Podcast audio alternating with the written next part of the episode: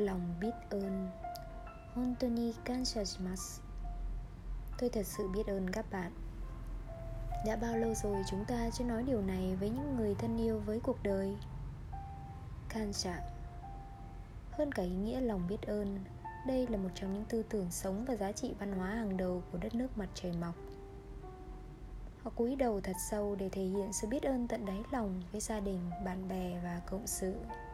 Họ luôn nói Itadakimasu Trước khi ăn để cảm ơn tạo hóa đã ban tặng thực phẩm.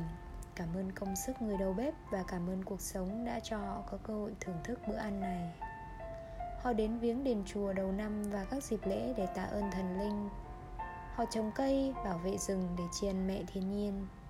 Lòng biết ơn thường hằng trong từng khoảnh khắc của cuộc sống Đó chính là Kancha Thế giới đang hứng chịu cơn bão tố Covid-19 với từng đợt sóng dữ tấn công toàn diện kinh tế, sức khỏe, tinh thần, sinh mệnh của nhân loại.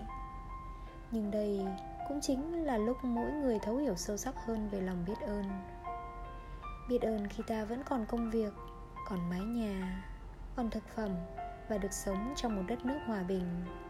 Biết ơn tình cảm và sự đồng hành của gia đình, bạn bè, sếp và đồng nghiệp biết ơn vì ta vẫn còn cơ thể khỏe mạnh tâm trí vững vàng và trái tim biết yêu thương. Biết ơn chính mình vì ta đã mạnh mẽ và nỗ lực suốt một năm covid vừa qua. Đã đến lúc mỗi người nói lời cảm ơn rồi.